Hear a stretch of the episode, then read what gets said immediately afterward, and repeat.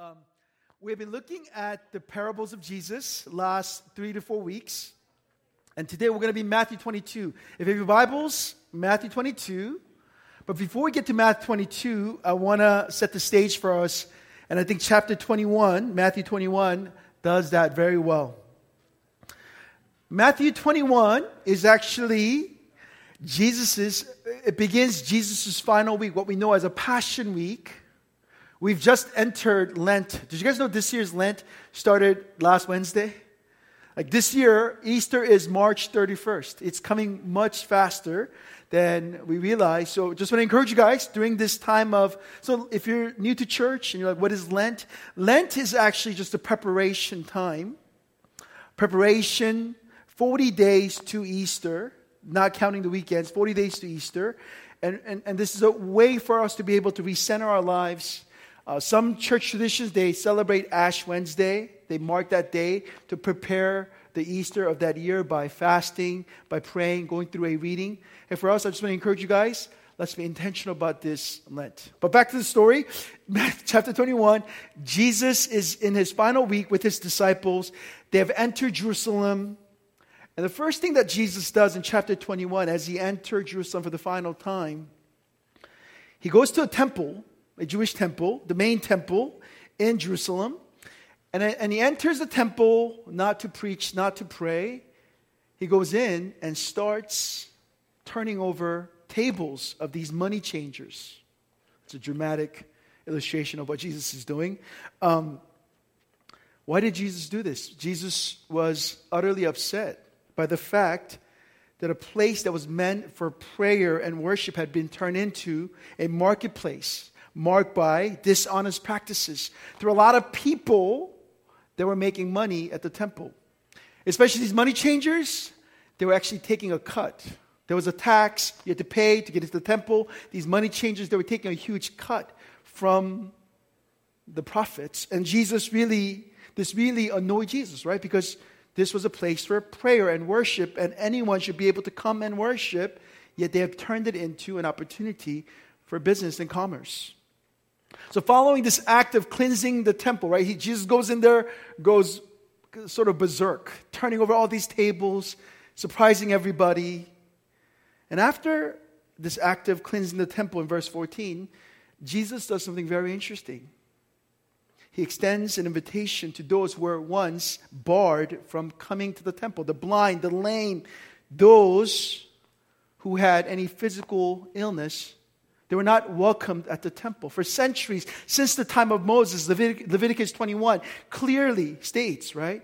No priest with physical illness can serve as part of the priesthood. And sort of this set a, a, a unspoken rule around the temple.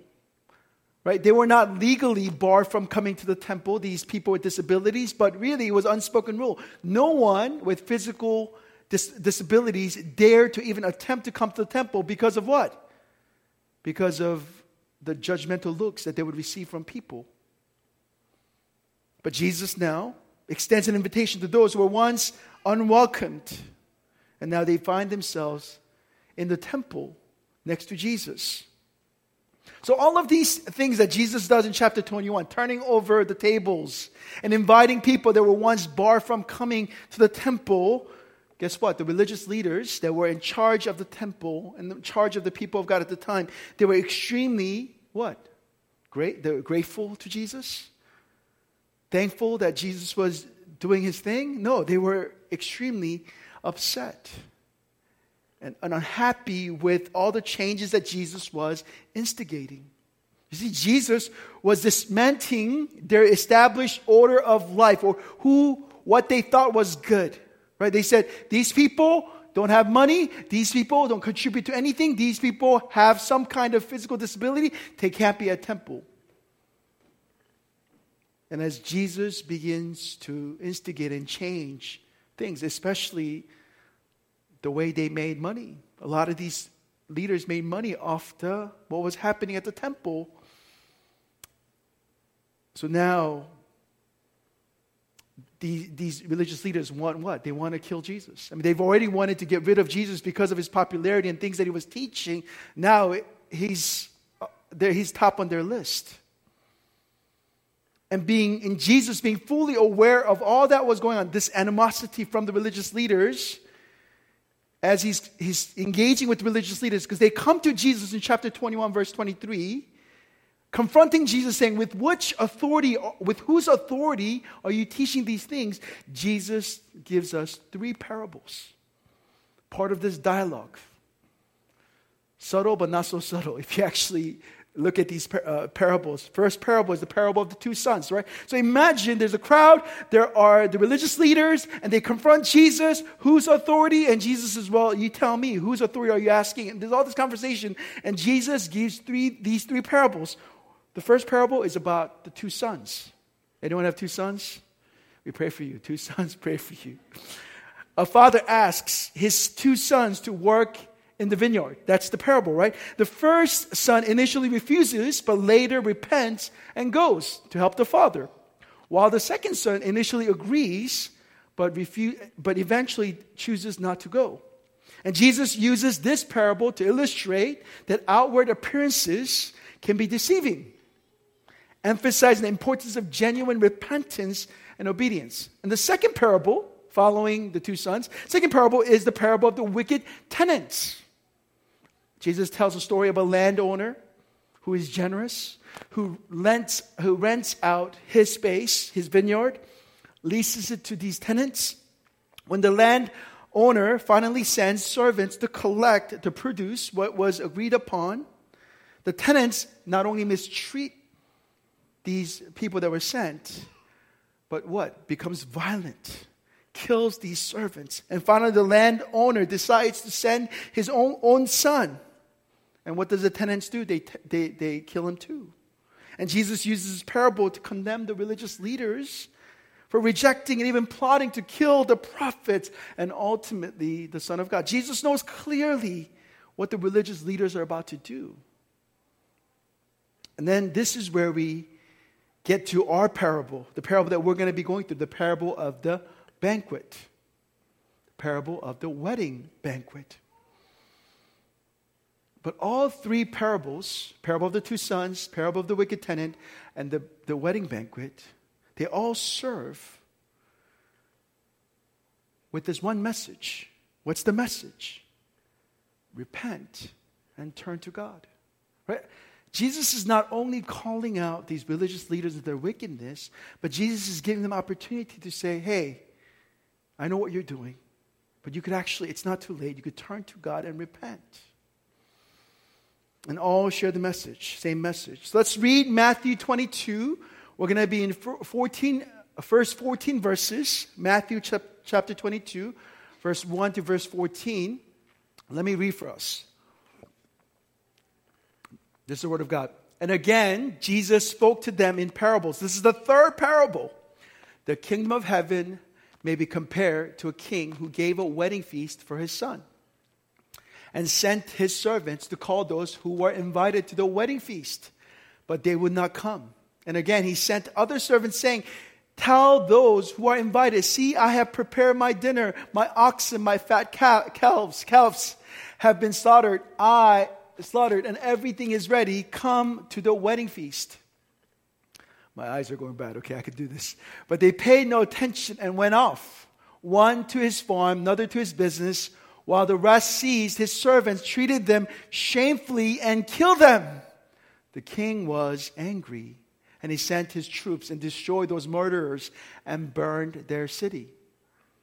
Then he said to his servants, the king said to his servants, The wedding feast is ready, but those invited were not worthy. Go therefore to the main roads and invite to the wedding feast as many as you find. And those servants went out into the roads and gathered all whom they found, both bad and good. So the wedding hall was filled with guests. But when the king come in to look at the guests, he saw there was a man who had no wedding garment. And he said to him, Friend, how did you get in here without a wedding garment? And he was speechless. Then the king said to the attendants, Bind him hand and foot and cast him into the outer darkness. in that place there will be weeping and gnashing of teeth, for many are called, but few are chosen. This is the word of God. Thanks be to God. So, there are a couple of cultural, theological notes that will help us understand the parable a little better before we get into the meat of the parable. One, this idea of banquet, symbol of banquet. Banquets were the most joyous occasion. I know some of you guys are planning your wedding and you guys are like, I hate planning my wedding because there's so much to do. But really, once you get to the wedding day, it's, it's a beautiful occasion. I remember planning our wedding, I was like, I hate my wife, and my wife's like, I hate Sangmin, right? But, but after all the preparation, all the things, and when we're standing before uh, the pastor who was officiating, I was like, this is amazing. Because weddings are this joyous occasion. There's nothing like weddings unless there's family drama, but that's another story. Um, and Jesus often used imagery of banquets and wedding banquets to represent the kingdom of heaven. This idea of joyous celebration within the body of Christ. So, really, as we practice what it means to be in the kingdom of God in this community, part of being in community is being joyful. It's not simply being somber or, or, or serious, but there is joyful nature of being part of God's kingdom. Our community group, I confess to you, our community group like study is like 45 minutes. Well, we're hanging out for like three and a half hours. We're just hanging out, eating, talking. And, and that's just, I, I see that as part of, not that Bible study is not important, but really it's part of the joyous occasion. Every time we gather, there's joy. But for Jesus, it's always about kingdom of heaven. Second, weddings. Wedding feasts were significant social events in ancient Israel, often lasting several days. You know, Indian weddings like last week's, well, Jewish weddings or, or the wedding at the time lasted days as well. And invitations to these occasions were highly esteemed, and attendance was considered both an honor but also a social obligation, right? If somebody invited you to their wedding, it's not like a Korean wedding, they just give you all these invitations so that you know you could come and pay the due, right? You know, you could pay for the wedding. Uh, but the Jewish wedding, it was a big deal because it lasted days. And if anyone invited you, it was a special invitation. So when the invitation goes out, not only once, but twice in the story, the king sends out invitation once, not only once, but twice. The expectation, everyone hearing this story expects the people who are invited would make plans to attend the celebration. Especially given the fact that invitation was given by the king himself. People listening to this story would have been floored by re- people's reasoning for failing to attend this wedding. So that's assumed here.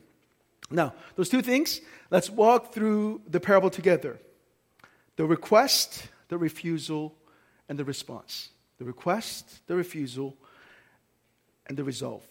First, the request. Verses 1 to 6, this parable revolves around a king preparing a wedding party for his son. Interestingly, if you look at the story, the king is intimately involved in every step of planning. Right? King ha- kings have what? They have officials under them Kings have resources. They don't have to plan the son's wedding. I mean, they could pay for it, they could kind of think about it, but usually, when you, when you see the actions of this king, it's very interesting. This king is intimately involved. He plans the wedding, he sends out the invitation, he deals with hostility when there is violence against those that were sent. He reviews the guest at the end of the story he is intimately involved every step of the way. Right off the start, we get a sense of the type of king that he is. He is no ordinary king. In verse 3, King sent his servants to call those who were on the, the guest list, RSVP list. If you're planning a wedding, you know guest list can get, get really intense, right? Because you have your guest, Lois had her guest, and it was like, I don't know, right? But the king had this RSVP guest list, and really, when you look at this parable, term invite or invitation in verse 3 plays a pivotal role in the parable. The invitation represents the essence of Jesus' teaching about not just invitation to a wedding, but invitation to his kingdom. He's speaking of the transformative impact and the power of the gospel. So when Jesus says there was a king who planned a party for his son, sent out his invitation, everybody at the time knew Jesus is talking about not, not simply a wedding, but the kingdom of God, the gospel going out. And notice the invitation, again, is not extended to a solemn event like a funeral. It's not a funeral that Jesus describes. How many of you guys like going to funeral? No, no, none of us like going to funeral. Rather, again, it's a joyous occasion. Jesus, in calling people to repentance, many assume it is, it is merely just dying to ourselves. When we think about Christianity, it's like, well, we got to die to ourselves. That's what the preacher says, that's what Jesus said. And that's true. Yet we know death is not the end. Jesus came when, when people asked, Jesus, why did you come? Why are you here? Jesus said, I came to make you die to yourself. No, Jesus said, I came to give you life. But in order to truly find life, you got to learn to die to yourself. Death is part of the process, but really it's about life. This is a joyous invitation. Even though king's doing it, and you're like, oh man, this king, he might kill me if I don't go, right? There's that element. But this is really a very joyous occasion, being invited by like the president of, I don't know if you guys like the president. I, I, I don't know, okay? I don't know if that works, but being, being invited by a very important person and you want to be there. That's, that's the vibe. Um, yet in verse 3, as the servants go out to invite the people that are on the king's list, one after another, they refuse to attend the party. They don't even listen. They don't even care to listen to what's happening if you actually read the dialogue. And the imperfect tense used in this idea of invite in the Greek, in the text, suggests a continual rejection. It's not they were asked once and they rejected. In the context, in the Greek, it's a continual rejection. The king is patient. The king continues to go after and says, Would you come to this party? And they continue to reject. And again, I said, I said this earlier the invitation did not only go out once, but it went out twice. And again, it reveals about the wonderful nature of the type of the king. Right? He is no ordinary king. An ordinary king at the time of the story would have wiped out the whole town if they were like, well, I got to take care of my farm. It's like, your farm? Your farm's not going to exist anymore. Your business? You ain't going to have no business because I'm going to destroy it. That would have been an ordinary king's response. Like, my son's wedding, you're not coming? Forget it. But we see a different type of king. A king who's even willing to send out his own son. That's that was the point of the parable of the wicked tenant. A, king sends out his own son and says, Hey, go. And we see picture through, through this king, through this extraordinary king, we see picture of God the Father, the one who is patient, who is long suffering, one who will not give up. Friends, this is the profound this is what is profoundly unique about Christianity from all other religion. All other religion requires what is religion? Religion is man seeking God. Right? Man coming and saying, I want to look for God, I want blessings from God, so I'm going to seek God. That's religion. What is the gospel? The gospel is God seeking out us. From the very beginning, from the very beginning, Genesis chapter 3, verse 9, when Adam and Eve sinned against God by taking the very food God said not to touch. God said, You can have everything else, but this one, please stay off of it. And they took that. And in Genesis chapter 3, verse 9, what is God's response?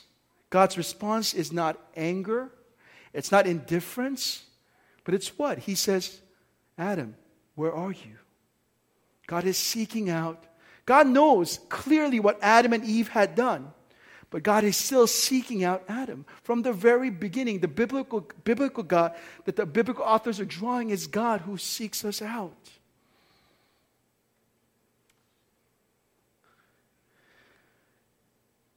And so, this is really important for us to be able to see the difference between what is religion versus gospel. Gospel is God seeking us out, out of His goodness, out of His generosity. Let's look at the refusal, the reason why, the excuses that they make. The refusal. Verse 5. Notice people's excuses for missing the party. We have this whole conversation recorded in this parable. Their excuses for missing the party has nothing to do with how they feel about the king or the son. Sometimes we don't want to go to like weddings because we don't really like them or we don't really know them that well. It's like, I don't, I don't really want to go, right? But it, that's not the reason. If you look at the reasoning, verse 5, they say, they, it says, they paid no attention and went off, one to his farm, another to his business. So it's not that they didn't like the king or the son. It was that what? They were too preoccupied, busy, distracted, enamored by other responsibilities. In fact, their refusal is not made in pursuit of evil. It's not like I'm going to go party and get drunk and just waste away my life. It's not in pursuit of evil, but they refuse to go in pursuit of other good things farm, business, responsibilities. Friends, often See, when we think about our commitment to Jesus and our obedience to Him, it's not these evil pursuits. Often it's not these evil pursuits that keep us from saying yes to Jesus. Instead, it's often the allure of seemingly positive endeavors. It's positive things in our lives that end up becoming the very distraction. The farm and businesses in the parable symbolize very clearly our relationship with what? What is farm? What is business? It is work. A relationship with work. Ooh, Seoul, Korea, work. Don't touch my work.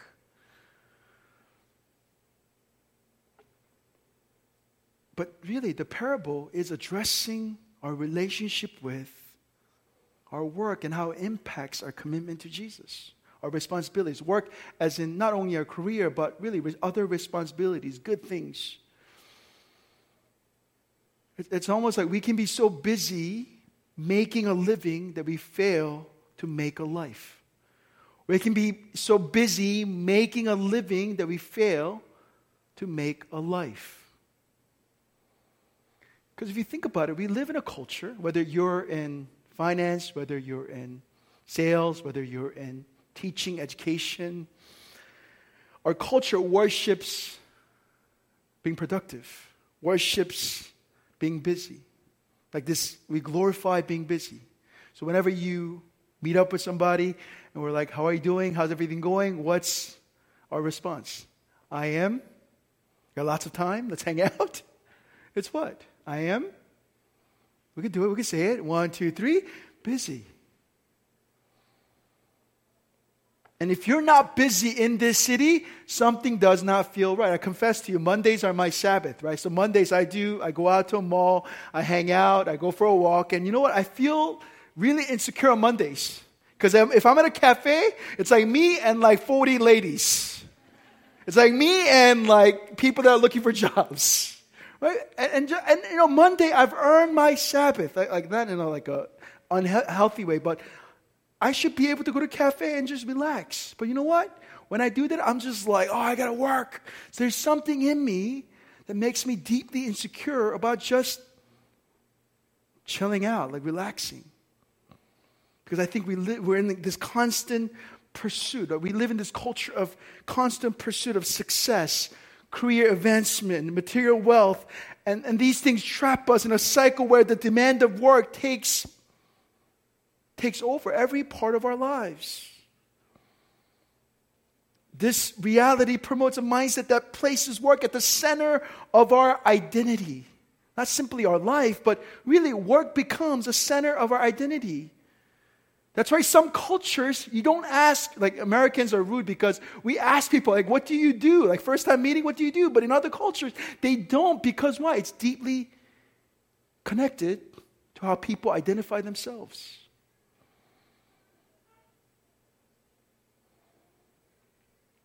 And for many in our culture, maybe many of us in our church, our work has become more than a means to an end. It has become a defining aspect of our own worth. And I, and I don't present to you that work is bad or work is not good. God has designed us to work. One of the most wonderful things about God planting us in a garden, imagine God created human beings in the garden. What do you do in a garden? You garden, you steward. There was this cultural mandate. God designed us to work. God deeply cares that we are good steward of the things that God has given us. So it's not this conversation about work not being important. I think God deeply cares about the quality of work that we produce. Yet our work, yes, it's designed to be part of our lives, but it is not designed to define our worth. Even pastors, right? Like I have a very unique profession. I get Mondays off. I get to hang out with all these overwhelming number of ladies in the cafe because Monday I don't have work. Uh, but when I talk to pastors and when I think about my own struggle with my own profession, because I have a very, I realize I have a very unique profession, religious worker. It's the same challenge, not making ministry or worship. Most of my friends that started, started out in ministry 15, 17 years ago, I could count like probably like two or three people that are in ministry. They're currently in ministry. Out of all those people that were in ministry, I catch up with somebody and they're no longer in ministry. Because one way or another, we have made even pastoral ministry, which is crazy, can become an idol. Worship can, like, our, our ministry can become idol. And even pastoral ministry can become something we worship as pastors.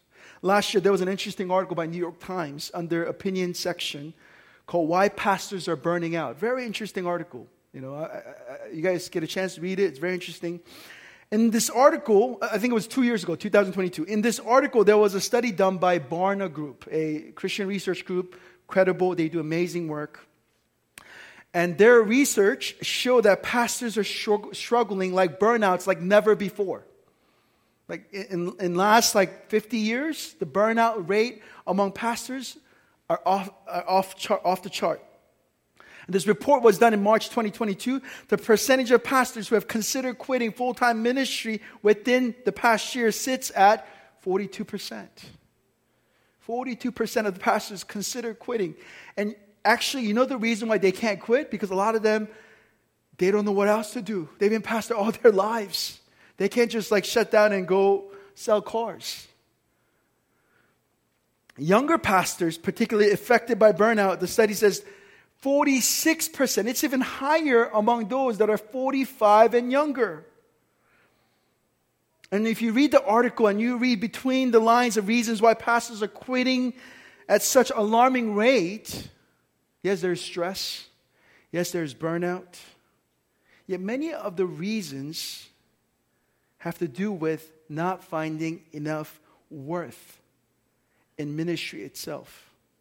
If you actually read through the reasons, like top 10 reasons, five, uh, half, more than half of them have to do with not feeling like I am feeling worthy. My congregation, they don't respect me. My people, they don't care. They come to church every month, once a month. I don't think I'm making an impact. When you boil all those things out, it's like, well, I can't find enough worth in my work so I'll do something else. Even pastors. I share this not for you to have more sympathy towards me, but really for you to consider even pastors, the ones that should know hey, you, your, your job is not to be successful, your job is to be faithful. We struggle because it's a human tendency.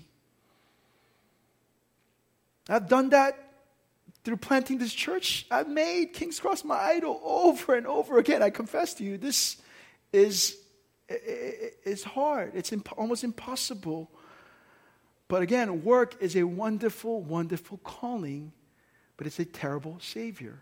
And that's really what Jesus, one of the things that Jesus was to get at through this parable. So when work or responsibility becomes the center of our lives, what happens? Let's talk about now some of the impact. Dale Bruner, Frederick Dale Bruner is the commentator I've been following through my study in the book of Matthew. He, he says this he argues, here's a quote Perhaps the original point of the parable was that those who were invited intended to come to the feast after taking care of, their business without realizing that the decision had to be made then and there. You see, when worship, when work becomes our worship, what do we say? We say, later when we have time, later when we have the energy. How many of us have said to ourselves, later we'll pray, later we'll serve, later we'll disciple somebody when I settle in my career, when I get married, once my kids get a little older, once my kids leave the home, once my kids get married, once whatever. We've told ourselves all the time, once this happens, then we'll go to the banquet, we'll obey Jesus.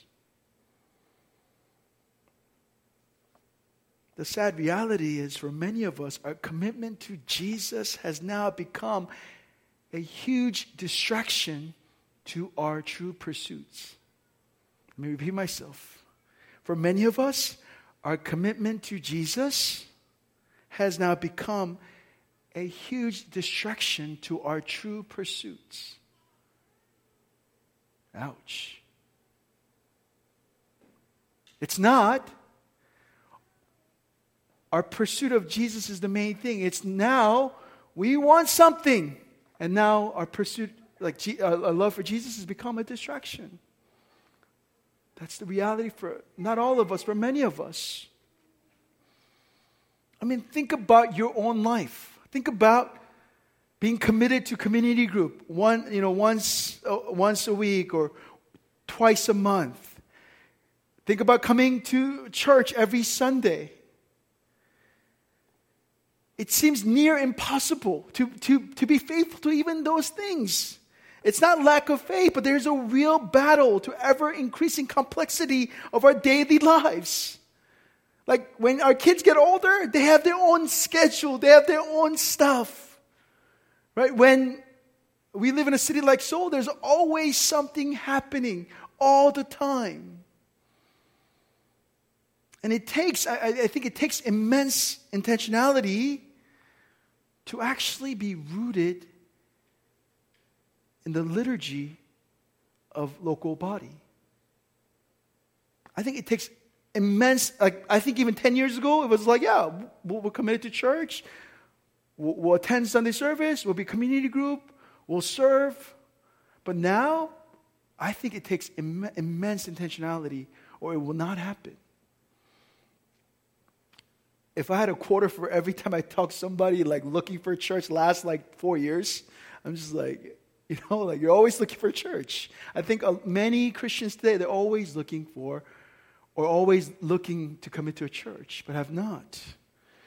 So Jesus warns us the health of our, through this parable, the health of our faith and commitment to Jesus is not an elusive later, but an intentional present here and now. Friends, it's been a new year, it's Lunar New Year. We get second chance at New Year's resolution.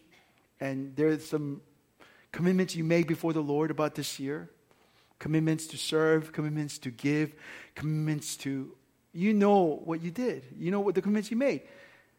Not later. Not later, but now. And verse 6 their disinterest of going to this party took a really, really bad turn. And it was no longer a simple sense of indifference, but if you look at the passage, it, they become violent. These people that were invited, they decide to murder the people that came with the invitation letters. I mean, the story's crazy.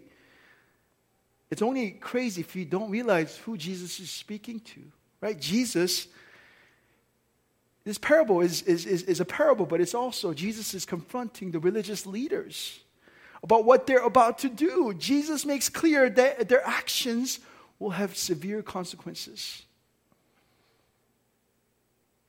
So the king, after dealing with these people that murdered his servants, he comes back and the day of the wedding arrives. Verse 8 the king tells his servants, I don't know, he doesn't know what to do. People that he's invited, they're not there. So he tells his servants, Go therefore to the main roads, invite to the wedding feast as many as you find. It's like, let's make the list longer. Whoever you can find. Notice the text says both bad and good. It's not simply good. It's not simply those that are nice, that are worthy, but it's actually both bad and good. It's both worthy and unworthy. Remember, who is at the temple with Jesus? The lame, the deaf, the blind. That's the reality of the kingdom of God. They're at the temple with Jesus. People that were not welcome are now welcome through Jesus. And the story concludes with the king inspecting one of the guests. Well, all the guests, and he finds this one guy in verse 11. One guy, he comes to the wedding, and he does not have the wedding garment. Uh, in our wedding, we invited like the whole church that I was serving at the time uh, and I was a youth pastor right before I met Lois, right? And this kid show up. He's like a freshman in high school, doesn't know. Shows up to our wedding wearing like bright blue T-shirt, and that's okay, right? That's fine. He's a kid. But then he stands next to me for all the photos, and Lois is like, Lois is like this kid, like she she's so upset, right? Because all the wedding photos is like me and all the people dressed nice, and this kid with like bright blue shirt. Um, that was annoying, but, but this is more significant, right? Verse 11 this man, by failing to show up in the right garment, this was a big deal. Culturally, this was a huge deal. What is he doing? He's not a, he's not a freshman or he's not, he's not 15, right? He's, he's a grown man. He is dishonoring the occasion, the invitation. Here, the wedding garment, what does it symbolize? It symbolizes more than a passive, imputed righteousness. When we come to Christ, yes, we are given his righteousness, but it also embodies an active, God honoring life of discipleship. This man in verse 11, as we wrap up the story, he serves as a sobering warning to those who approach their relationship with God with casual attitude. Those who profess commitment to Jesus but lead lives largely untouched and unchanged. Because anyone who truly experienced grace will not remain the same. That's the point of the book of James when he says, You say you have faith? Show me your faith through your works. What does that mean? James is saying, if your faith is genuine, if you truly understood what Jesus did for you, your life will be different. That's why when Paul says, work out your salvation with fear and trembling, what does that mean? What Paul's saying is, make sure your life reflects the worth of the gospel. Because that reveals that you understood what you have received. Because the gospel is transformative. Gospel is transformative, right? If you truly understood, I'm convinced so many Christians that grew up in the church we live unfruitful lives because we don't understand the gospel. We continue to try to live in this mindset of religion versus gospel. That we, we try to continue to earn our love, affection of God by doing things instead of realizing we have been given this amazing gift. So, what is the gospel? And this is where we'll end. You see the man in verse 11, the presence of king without the right attire well, scripture makes it clear that was all of us prior to Jesus' arrival. All of us are like the man without proper attire. But unlike the man in the story, the groom, for, for us in the gospel narrative, the groom of the party, the guy who's getting married, he steps in by taking off his own wedding garment and he hands it off to you and I. Friends, that's the gospel. Friends, the sinless Son of God have come to bear the weight of our darkness. The gospel reminds us the one without sin, the one the party is for, the groom, he's getting married, everybody's coming to see the bride and the groom. Yet for us, he takes off the garment and puts it on us. And he takes on our sin. The one without sin and blemish took on the agony of being stripped, beaten, and being, being bound for us. Jesus on the hill of Calvary, what happened? He was stripped of his clothes.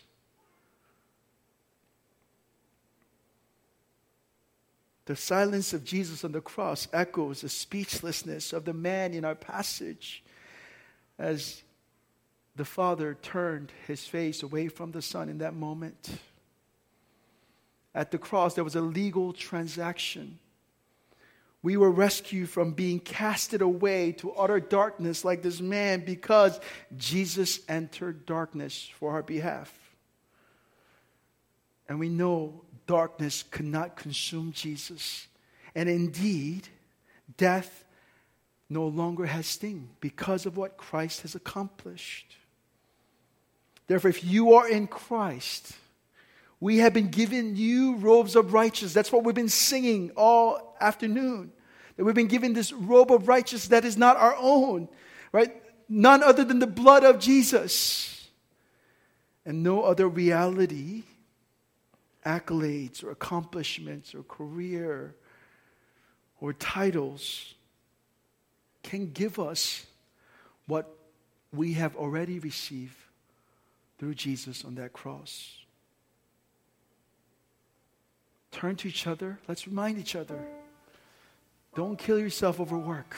All right, it's just okay. It'll be long, but tell me, don't kill yourself over work. Tell each other, don't kill yourself over work. Because Christ has given you life. Okay, I didn't, I didn't prepare that well. Okay, that doesn't flow well. But really, that's, that's I believe that's the, the point of parable. Jesus became the man without the robe in darkness, utterly punished, the one without sin, because for us, because of us. Can we spend a few minutes praying together? I have a few topics that I want to lead us through. Can we pray for open hearts and repentance? Can we pray for the hearts of people to be open to the invitation of God? If you're here and you're like, I don't know about who God is and who Jesus is, but I'm, I'm open, can we pray? Can you pray that God, would you open my eyes? Would you help me to recognize my need for repentance, my need to run towards you with humility? Because life is not found in anything other than you. Can we spend a few minutes praying? for salvation in this place. Let's pray.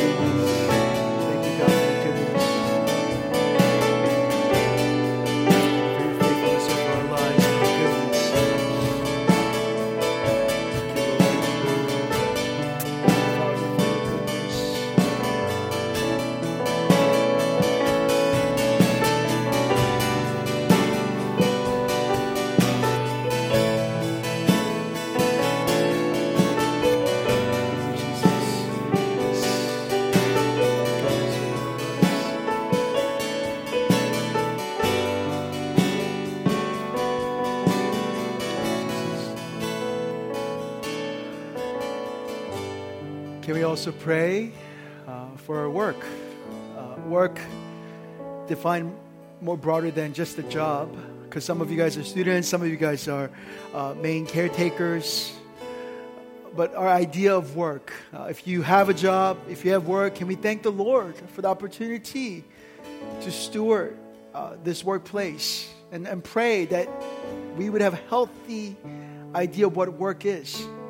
For those of you that are looking for work, that are without work, can you pray that God would give you wisdom as you navigate your calling in your life? Um, and all of us to pray, Lord, work is not our God. Work will not save us. Work will not define us. Can we lay those things down and say, Lord, help us to have a right sense of what it means to work as your sons and daughters? Let's pray together.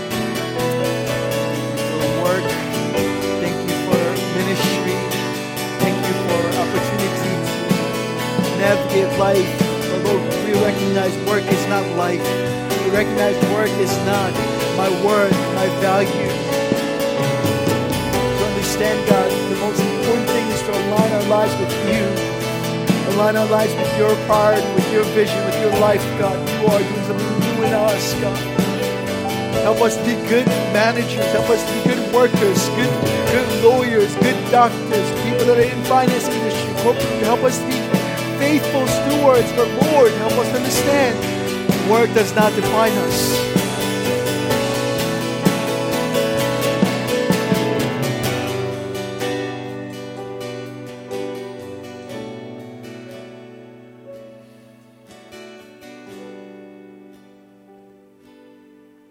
Can we also pray?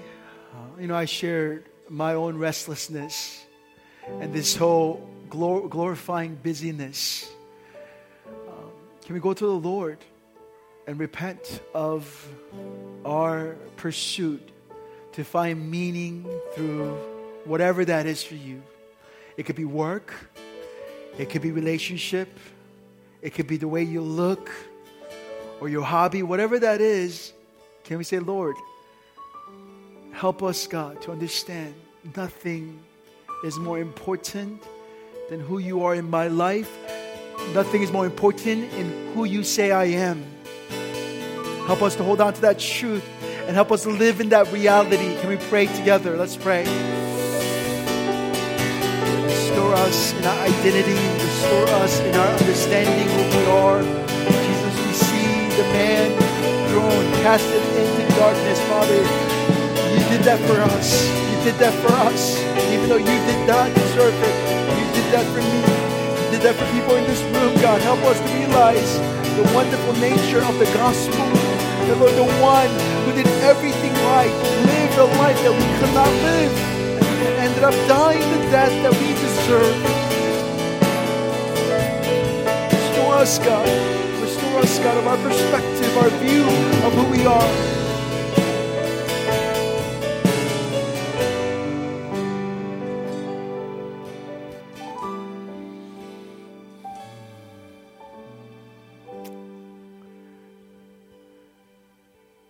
Father, thank you for just who you are, Jesus. Thank you, Father, for who you are. You are unlike any other king, unlike any other father. You're father that we all desire, and we see the wonderful nature of who you are. So patient, so persistent, so gentle and you come after us. Even when we don't want to be seen, even when we don't want to engage, you come after us. And you cover us, our shame, our, our, our anxieties, our insecurities. You cover us. Just as you've covered Adam and Eve in that moment of vulnerability, you cover us. And so, Lord, would you continue to work in our hearts, Holy Spirit? And I pray, continue to restore our worship of you, Jesus. Continue to lay down all of our idols before you, Lord. Have mercy on us, Lord. We thank you. We honor you. Thank you for inviting us to such a joyous occasion. Just let me pray.